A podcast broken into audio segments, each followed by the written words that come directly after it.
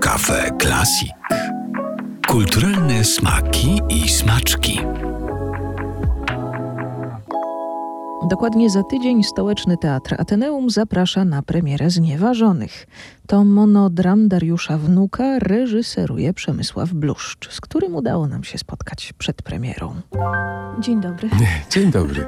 Pan przy tym spektaklu jest wielofunkcyjny. Reżyseria, adaptacja tekstu i opracowanie muzyczne. O wszystkich tych trzech funkcjach porozmawiamy dzisiaj, ale zacznijmy od adaptacji. Dlaczego właśnie ten tekst postanowili panowie zaprezentować na scenie?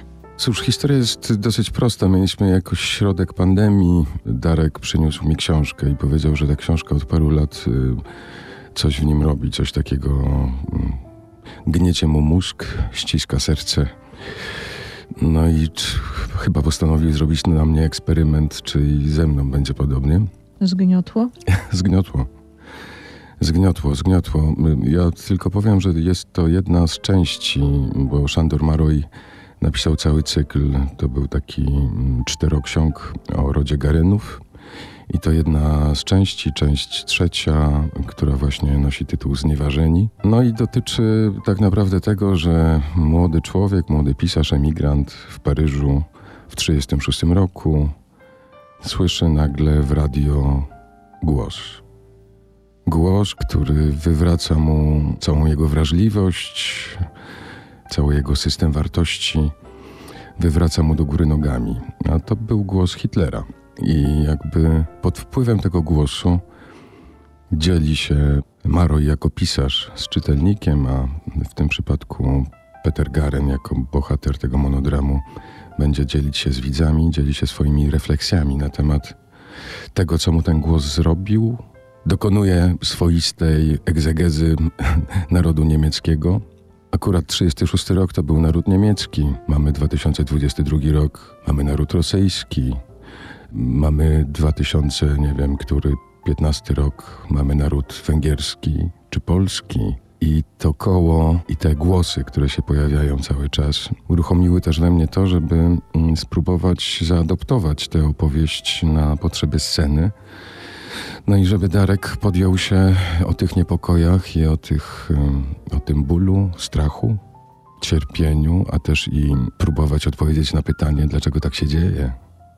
Dlaczego tak się dzieje z takim czy innym narodem co jakiś czas że, że to koło się toczy i zabija miliony ludzi, albo ma taki potencjał, żeby to zrobić. Także to była taka dosyć y, dla mnie, no bo ja też się poczułem przerażony lekko, jak przeczytałem tę książkę, bo uświadomiłem sobie, że Maroi napisał to 75 lat temu, a tak to się bardzo rymuje ze współczesnością, że, że zaproponowałem Darkowi, że no spróbuję zaadoptować tę książkę na potrzeby sceny. No i jakoś tak, jak to Darek nawet określił, że którąś tam wersję wrzuciłem do blendera, zmieszałem i wyszło to, co wyszło.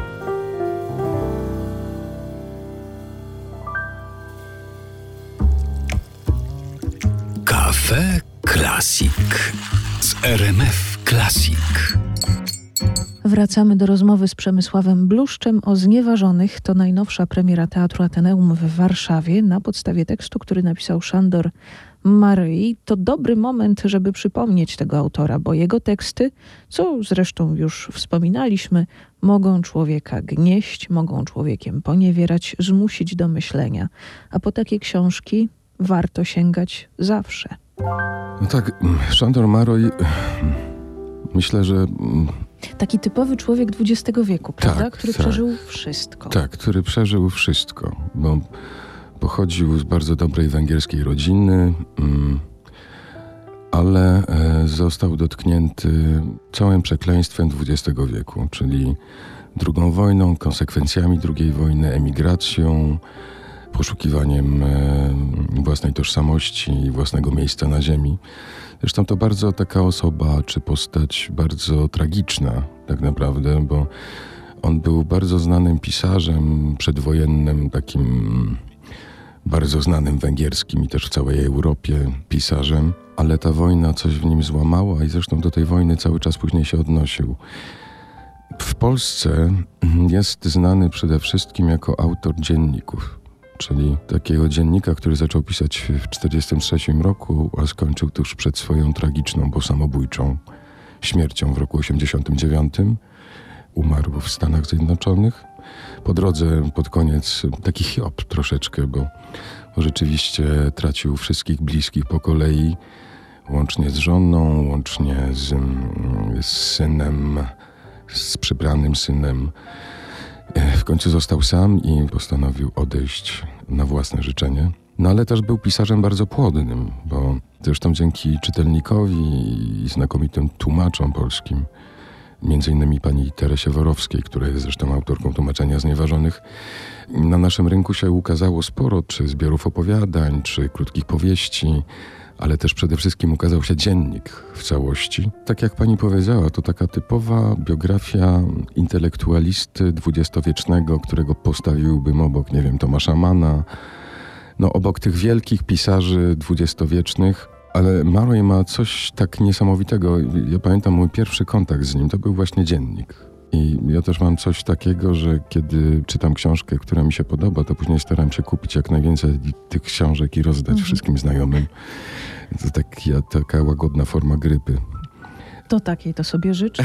no tak, tak. I też dokładnie miałem tak samo z dziennikiem, bo urzekła mnie jakoś niesamowicie jego przede wszystkim piękny język, którym e, potrafił jak niewielu znanych mi pisarzy operować a poza tym jakby takie krystalicznie czyste prowadzenie myśli. I myśli często bardzo inspirującej, bardzo takiej zapładniającej, takiej, która zmusza też do autorefleksji. Coś takiego właśnie miał Mann, coś takiego miał Hesse. I to było dla mnie właśnie takie bardzo, bardzo ważne spotkanie jakby intelektualnie. I myślę, że jakoś, jakoś e, Maro jako pisarz mnie też kształtował bardzo mocno. W książce znajdziemy wiele opisów i brzmień Paryża lat 30. ubiegłego wieku. A jak ma brzmieć spektakl? Ma brzmieć szlachetnie. ma brzmieć szlachetnie, bo opowiadamy trochę o hmm, szlachetnej postaci i o postaci, która ceni sobie bardzo muzykę, kulturę jako taką, ceni sobie bardzo coś, co zwykło się nazywać albo czymś trudnym, albo czymś niewygodnym, albo czymś niszowym, bo ten bohater to jest pisarz i on jest taki mocno autorefleksyjny. Też sięga w kulturze po takie tropy czy w muzyce po takie tropy, które są mu po prostu bliskie, które wyssał być może z mlekiem matki, które są jakby w jego krwiobiegu, takim kodzie DNA, jakimś kulturowym po mhm. prostu. A wiele z Paryżem lat 30. minionego wieku będzie miało wspólnego mm, opracowanie muzyczne? Akurat to opracowanie muzyczne z Paryżem może przez chwilkę coś będzie miało wspólnego, ale ja sięgnąłem przede wszystkim po Schuberta, po Bacha i po Mozarta. To są te trzy nazwiska tych trzech DJ-ów, bardzo znanych szerokim e, gronom e, melomanów. Wychodzących daleko poza Paryż i początek XX tak. wieku, można powiedzieć, szaleli na całym świecie. Szaleli, szaleli na całym świecie, można nawet powiedzieć. No i szaleją chyba do tej pory, co też jest dla mnie bardzo istotne, że to szaleństwo i mnie się udzieliło i się udziela Darkowi wnukowi, który też bardzo, bardzo ich lubi. No i mam nadzieję, że nasi widzowie też ich jakoś sobie albo odświeżą, albo, albo po prostu pobędą sobie z nimi. Ja nie lubię o sobie w tym projekcie myśleć jako reżyser. Ja bardziej się czuję tutaj jako takie lustro, w którym się Darek przegląda. Bardziej jak ktoś, kto mu towarzyszy, albo kto jest jego pierwszym widzem. A ponieważ też uważam, że to jest bardzo specyficzny rodzaj e, spotkania z widownią, bardzo wymagający i też wymagający ogromnej odwagi przede wszystkim. No bo jednak zmierzyć się tak oko w oko, nie wiem, 70 widzami przez godzinę, próbować utrzymać ich uwagę i przeprowadzić ich przez tę opowieść bezboleśnie, to jednak to wymaga też y, dosyć specyficznych narzędzi, ale przede wszystkim odwagi. Ja jestem też strasznie dumny z Darka, że on się tego podjął ponieważ to też jest jego pierwszy tego rodzaju kontakt z widownią. I też przed premierą trochę jest tak, że, że te obawy rosną, że, że, są gorsze, lepsze dni. Ale ja jestem spokojny, bo poza tym, że Darek jest y, świetnym aktorem, to też jest takim właśnie strasznie wrażliwym człowiekiem. Ja lubię patrzeć na niego na scenie, jak on tej postaci daje swoją wrażliwość i że mogę wtedy sobie poobcować z, z człowiekiem, który myśli, który czuje, który po prostu jest i któremu o coś chodzi. I to nie jest y, głupie, to nie jest y, umpa umpa, to nie jest nie wiem jakie, no. Nie no, umpa umpa niech czasami będzie. No, w takim tak, czasem, cza- tego umpa tak, umpa znaczeniu. Czasem musi być, oczywiście, czasem coś takiego musi być. Ale chodzi mi o ten rodzaj takiego spotkania, który jest taką próbą jak, jakiejś takiej fajnej rozmowy, z której coś obie strony mogą wynieść, bo ja głęboko wierzę w to, że teatr jest przede wszystkim właśnie tym przepływem energii pomiędzy sceną a widownią. To jaką muzyką kończymy naszą rozmowę? No to sięgnę po prostu może do playlisty rzeczywiście znieważonych. To nie jest zbyt wesoły utwór. To tak bywało u tych DJ-ów typu tak, Mozart. u tych DJ-ów Tak. nie, tak bywało. Ale może Winterreise, czyli cykl pieśni Schuberta i chodzi o Der e, Leiermana, interpretacja Tomasa Quasthoffa.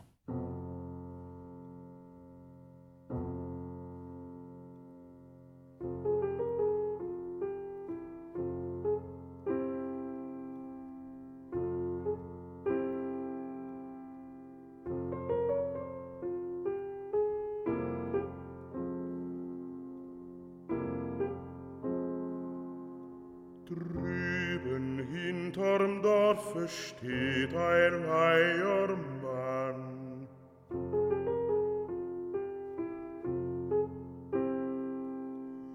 Und mit starren Fingern dreht er, was er kann.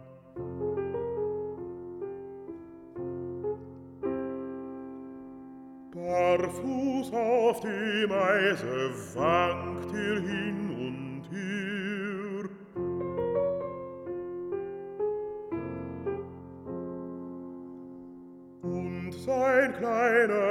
Teller bleibt ihm immer leer.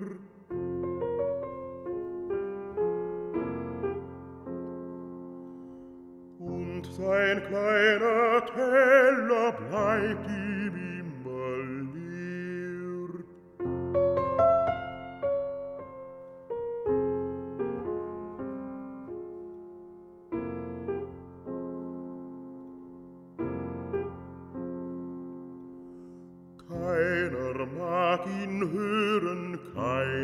sieht ihn an.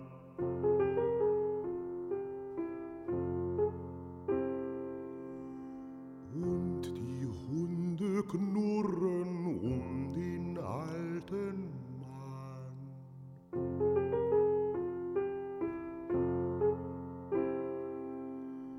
Und er lässt es gehen, alles wie es will.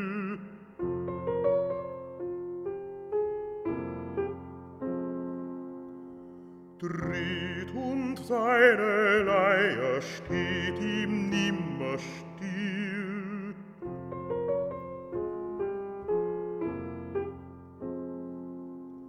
Dreht und seine Leier steht ihm nimmer still.